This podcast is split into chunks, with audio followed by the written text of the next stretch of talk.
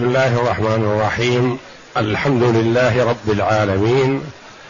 والصلاة والسلام على نبينا محمد وعلى آله وصحبه أجمعين. وبعد. نحمد الله جل وعلا الذي من علينا بتلاوة كتابه وقراءة ما تيسر من تفسيره. فله الحمد والشكر. واليوم نبدأ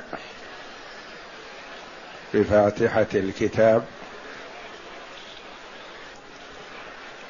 بتفسير وإيضاح ما من الله جل وعلا به علينا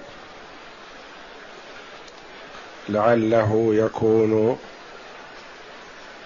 زيادة لنا في تأمل وتدبر كتابه والعمل بما فيه. ثم إنه ينبغي لطالب العلم أن يعتني بتفسير كلام الله جل وعلا. لأنه بذلك يقف على المعنى المراد. ويسهل عليه التدبر والتأمل إذا عرف المعنى. ويعان بإذن الله على العمل به. فيكون ممن يعبد الله على بصيرة. وأفضل ما تقرب المتقرب إلى الله جل وعلا بتلاوة كتابه وتأمله وتدبره والعمل بما فيه. وإن من الناس من يقيم حروفه ويضيع حدوده وهذا يكون القرآن حجة عليه.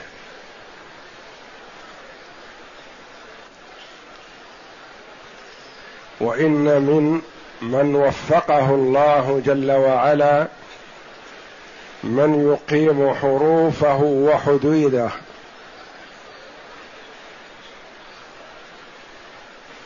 ويكون كمن قال عليه الصلاة والسلام عنهم الماهر بالقرآن مع السفرة الكرام البررة. والذي يقرأ القرآن وهو يتعتع فيه. وفي رواية وهو عليه شاق له أجران.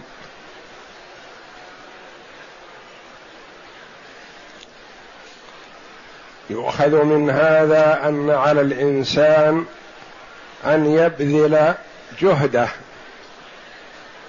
في تحسين قراءته. وتدبرها وتأملها.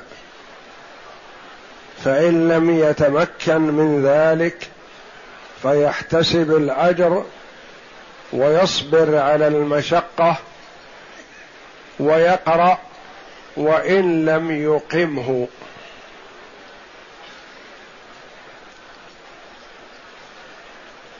بعض الناس يسأل يقول إذا لم يستطع إقامة كتاب الله وترتيله ألا يمنع من قراءة القرآن؟ نقول لا لا يمنع بل يجتهد حسب استطاعته ويكون بإذن الله داخلا في قوله صلى الله عليه وسلم والذي يقرأ القرآن ويتعتع فيه وهو عليه شاق له أجران لكن عليه الاعتناء وعليه التعلم. عليه أن يبذل جهده في زيادة المعرفة وحسن القراءة حسب استطاعته. فإذا أتى بما يستطيعه فالله جل وعلا لا يكلف نفسا إلا وسعها.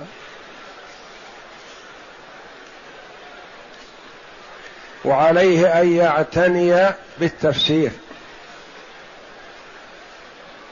والرجوع إلى كلام العلماء المحققين.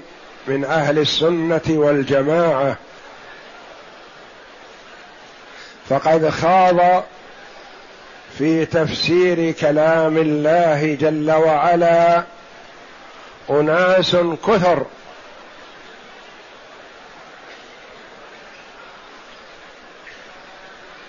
منهم المحقق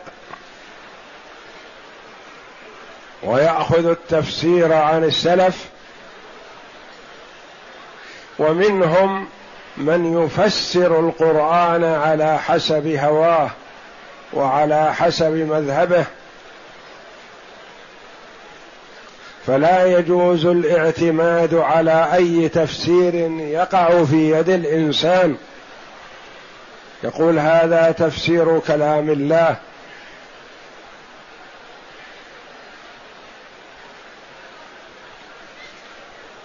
فمن الناس من فسر كلام الله على حسب هواه وبدعته وميوله. ومن الناس من فسره التفسير الصحيح. وقد قال العلماء رحمهم الله أفضل ما يفسر القرآن بالقرآن. تكون الآية مجملة مبينة في موضع آخر. والدرجة الأولى في التفسير أن يفسر القرآن بالقرآن. كقوله تعالى اهدنا الصراط المستقيم صراط الذين أنعمت عليهم. جاءت مفسره في قوله تعالى صراط الذين أنعم الله عليهم من النبيين والصديقين والشهداء والصالحين وحسن أولئك رفيقا. هؤلاء الذين أنعم الله عليهم. جاءت آيات في مواضع مجملة ثم أتت مفصلة في مواضع أخر. فإن لم يجد فبما ورد عن النبي صلى الله عليه وسلم لا يعدل عنه إلى غيره. ثم ما جاء عن علماء الصحابة رضي الله عنهم. فهم أخذوا القرآن عن النبي صلى الله عليه وسلم ونزل القرآن بلغتهم. فهم أعرف فيه من غيرهم. وهم تعلموه من النبي صلى الله عليه وسلم كما جاء عن عبد الله بن مسعود رضي الله عنه أنه قال كنا إذا تعلمنا من النبي صلى الله عليه وسلم عشر آيات لم نتجاوزهن حتى نتعلم ما فيهن من العلم والعمل. قال فتعلمنا العلم والعمل جميعا.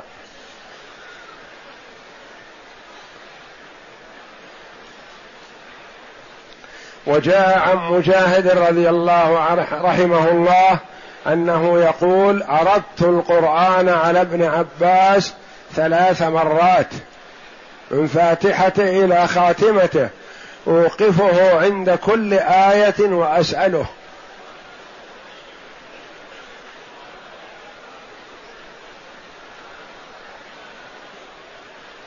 وكان ابن مسعود رضي الله عنه يقول ما آية في كتاب الله إلا وأنا أعلم فيما نزلت وأين نزلت أو كما قال رضي الله عنه ولو أعلم أن احدا أعلم مني بالقرآن تبلغه المطي لسرت إليه.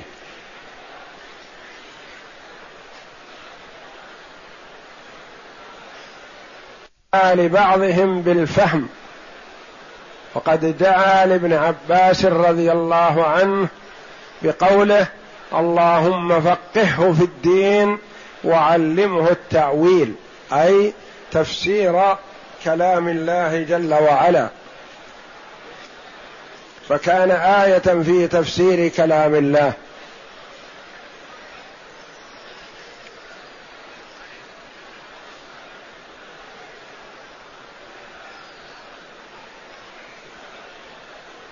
ثم إذا لم يوجد هذا ولا هذا فالتوقف أو التفسير بحسب اللغة.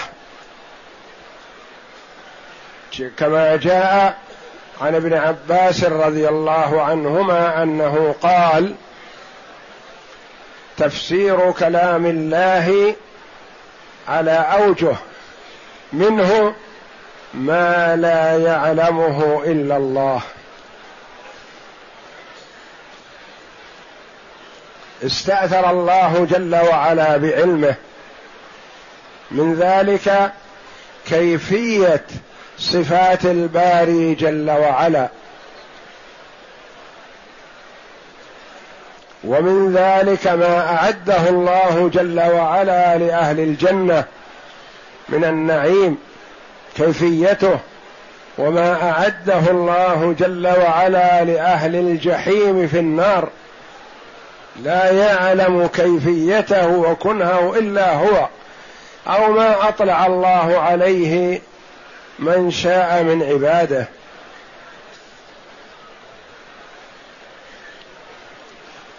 ومنه يعني من التفسير ما يعلمه الراسخون في العلم. ومنه ما لا يعذر أحد بجهله. ومنه ما تعرفه العرب بكلامها ونطقها.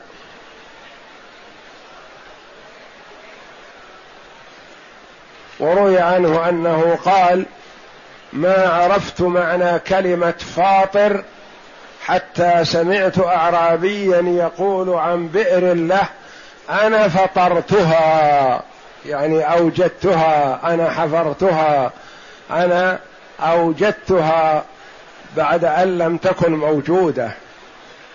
فاطر السماوات والأرض بمعنى خالق وموجد السماوات والأرض.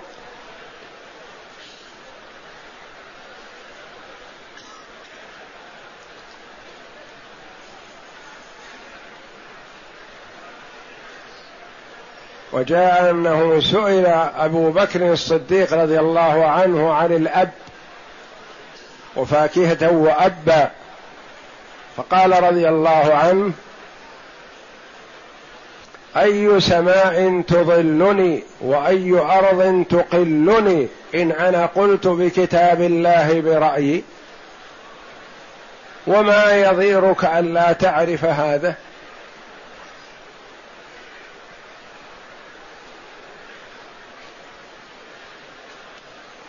وعلى العبد أن يتحرز ويتوقف عن القول عن كتاب الله بلا علم.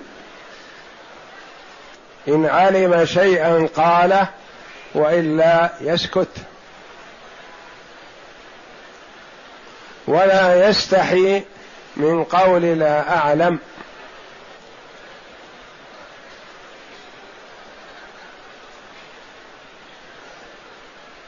وجاء عن النبي صلى الله عليه وسلم أنه قال من قال في القرآن برأيه فقد أخطأ وإن أصاب. يعني ما ينبغي أن يقول الإنسان عن تفسير القرآن برأيه وإنما له أن يقول معنى كذا في كلام العرب كذا. لكن ما يقول إن المراد بكتاب الله بالآية كذا. معنى كذا في كلام العرب كذا. ومن أفضل كتب التفسير التي اعتنى بها علماء السلف تفسير أبي جعفر محمد بن جرير الطبري رحمه الله. المتوفى سنة ثلاثمائة وعشرة. وهو تفسير بالأثر يعني بما روي عن النبي صلى الله عليه وسلم وعن الصحابة وعن التابعين وعن الأئمة.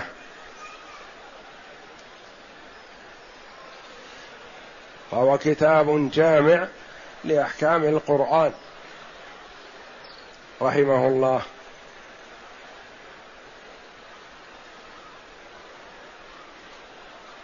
ويعتبر تفسير العماد بن كثير رحمه الله كالمختصر له تقريبا.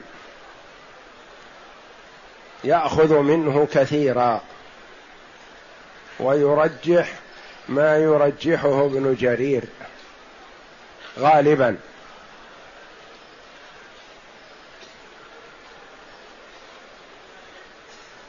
ولعلماء السلف كتب في التفسير كثيرة ولغيرهم كذلك فقد زاد عدد التفاسير كما عدها بعض العلماء رحمهم الله على أكثر من ثلاثمائة كتاب في التفسير. لكن منها ما فيه الخير ومنها ما فيه الشر والدس وتأويل الصفات وتحريفها.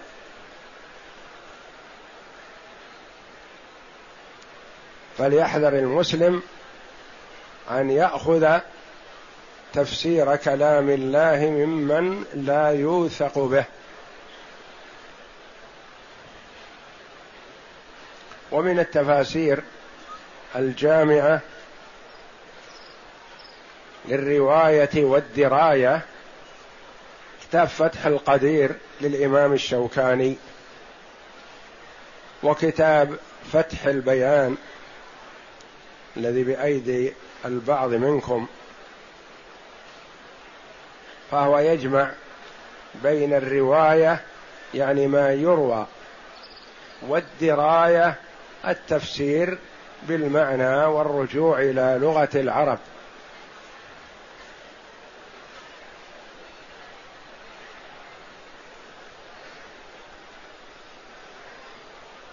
وعلينا أن نهتم بإدراك المعنى وفهمه والنقاش فيما بيننا فيما يشكل علينا حتى يتضح الأمر. ولا نستسهل الأمر ونستخف به فحق كتاب الله جل وعلا عظيم ومن رزقه الله جل وعلا الفقه فيه فقد أوتي خيرا كثيرا.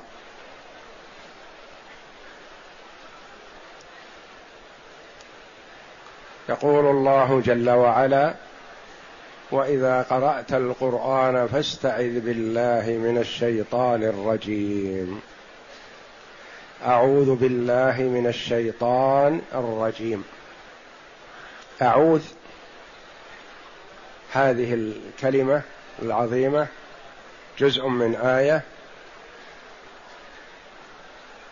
استحب جمهور العلماء البدء بها عند قراءة كتاب الله. ولها معنى عظيم. أعوذ بمعنى التجئ وأعتصم بالله جل وعلا.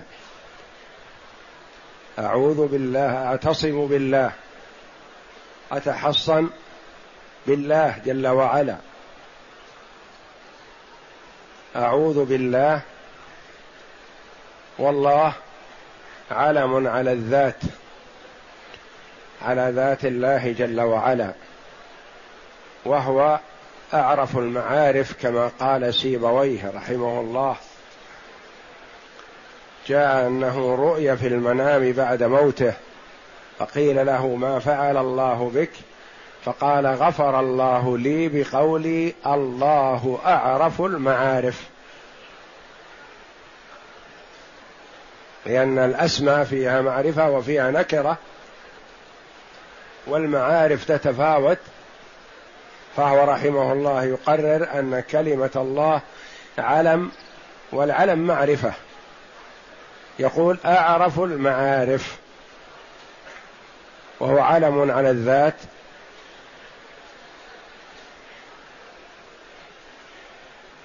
وهو يؤتى به اولا ثم بالصفات بعده. هو الله الذي لا إله إلا هو عالم الغيب والشهادة. هو الله الذي لا إله إلا هو الملك القدوس. وهكذا.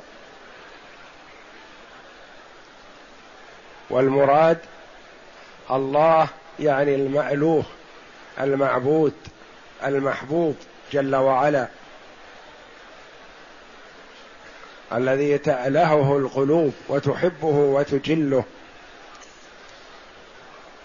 وهو من الأسماء التي لا يسمى بها غير الله جل وعلا. فصفات الباري وأسماؤه قد يسمى بها بعض المخلوقين مع العلم بأن الاسم ليس كالاسم والصفة ليست كالصفة لكن في اللفظ. وجاء هذا في القرآن العزيز في قوله تعالى اجعلني على خزائن الأرض إني حفيظ عليم.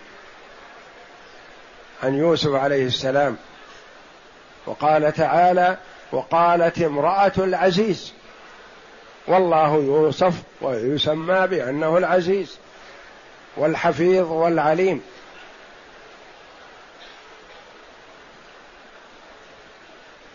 ووصف الله جل وعلا محمدا صلى الله عليه وسلم بأنه بالمؤمنين رؤوف رحيم. والله رؤوف رحيم. فبعض أسماء الله جل وعلا يسمى بها بعض الخلق ولا مانع. أما الله جل وعلا فهو لا يسمى به إلا هو سبحانه.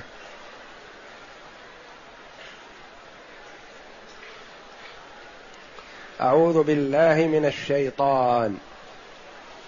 الشيطان من شطن بمعنى بعد فهو بعيد عن رحمة الله.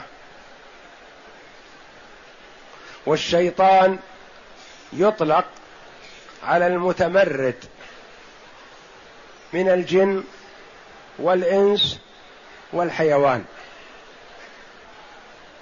المتمرد الذي يتمرد ويأتو يطلق عليه شيطان سواء كان إنسي أو جني أو حيوان. والله جل وعلا يقول شياطين الإنس والجن يوحي بعضهم إلى بعض زخرف القول غرورا. فسمى المتمردين من الإنس شياطين. شياطين الإنس والجن يوحي بعضهم إلى بعض. هذا بالنسبة للإنس والجن. وبالنسبة للحيوان لما استقبل أمراء الأجناد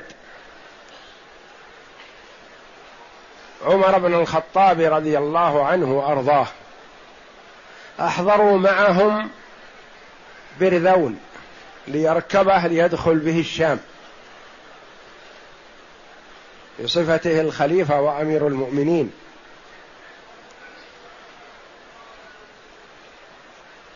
فركب رضي الله عنه على البرذون فأصاب البرذون خيلاء. فضربه. ليغض من خيلائه وتعاظمه فزاد. فنزل عمر رضي الله عنه وقال أركبتموني شيطانا. هذا الشاهد عندنا كلام عمر رضي الله عنه. يعني إن هذا ما هو دابة هذا شيطان. يعني ما هو دابة مسالمة هو برذون. دل على أن الحيوان قد يكون شيطان. لأن الشيطان ليس الجني ومن الجن مؤمنون خيار. منهم من أخذوا عن النبي صلى الله عليه وسلم وبلغوا قومهم دعوة المصطفى صلى الله عليه وسلم وكما قص الله جل وعلا علينا خبرهم في القرآن العظيم قل أوحي إلي أنه استمع نفر من الجن. فقالوا إنا سمعنا قرآنا عجبا يهدي إلى الرشد فآمنا به. فهم مثل الإنس منهم خيار ومنهم أشرار. منهم مسالمون ومنهم متمردون. والدواب كذلك. قول عمر رضي الله عنه أركبتموني شيطانا. لأنه رضي الله عنه ما يريد الخيلاء.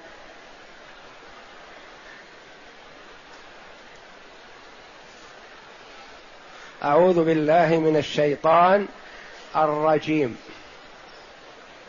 الرجيم بمعنى المرجوم يعني المطرود عن رحمة الله. رجيم بمعنى مرجوم. يعني مطرود عن رحمة الله. ويجوز أن يقال رجيم بمعنى راجم. يعني هو يرجم بالوسوسة. يلقي وسوسته في قلوب الناس. كما تقدم لنا قريبا قل أعوذ برب الناس ملك الناس إله الناس من شر الوسواس الخناس الذي يوسوس في صدور الناس من الجنة والناس. وفي هذه الكلمة العظيمة توجه إلى الله جل وتجرد من الحول والقوة. وأني لا أستطيع أمنع الشر عن نفسي إلا بك يا ربي. ولا أستطيع أن أجلب الخير لنفسي إلا بك يا ربي. وأتحصن بك يا ربي من شياطين الإنس والجن. فقد يكون القريب منك أخ قريب يكون شيطان يؤثر عليك من حيث لا تشعر. يأتيك بطريق ناصح فيثبطك عن الخير. يأتيك بطريق محذر من شر فيثبطك عن طاعة الله وعن الأمر بالمعروف وعن النهي عن المنكر وعن قول كلمة الحق. هذا شيطان.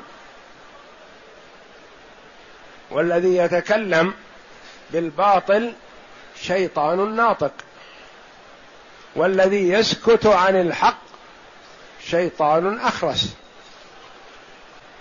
فليست الاستعاذة من شياطين الجن فقط وإنما من شياطين الإنس والجن.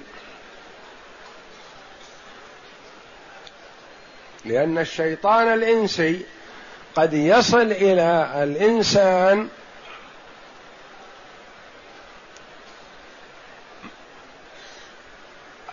بحيث لا يستطيع أن يعمل مثله الشيطان الجني.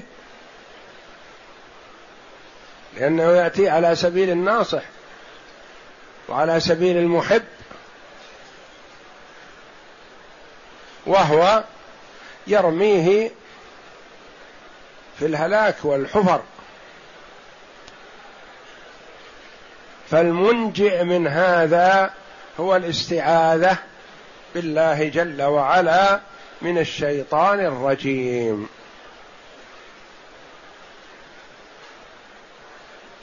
وقد ورد في اللفظ بها عبارات كان يقول أعوذ بالله من الشيطان الرجيم وهذا أفضل ما ورد لأنه الوارد في القرآن. فإذا قرأت القرآن فاستعذ بالله من الشيطان الرجيم. وقد جاء أعوذ بالله السميع العليم من الشيطان الرجيم. وقد جاء أعوذ بالله من الشيطان الرجيم من نفخه ونفثه ون...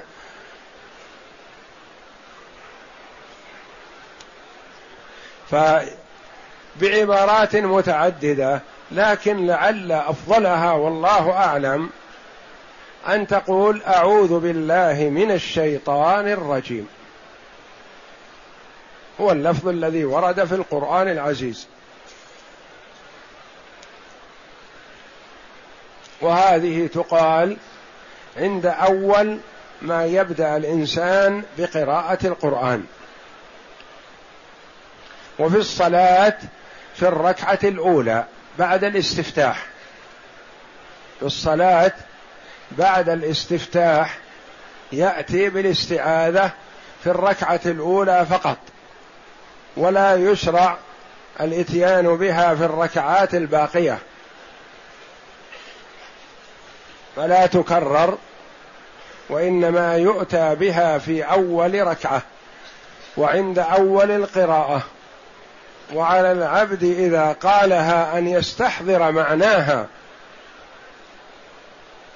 كن مستحضرا اللفظ والمعنى. أعوذ ألوذ وأعتصم وألتجئ وأتحصن بالله جل وعلا. من الشيطان الرجيم. أي شيطان من الشياطين؟ من شياطين الإنس وشياطين الجن.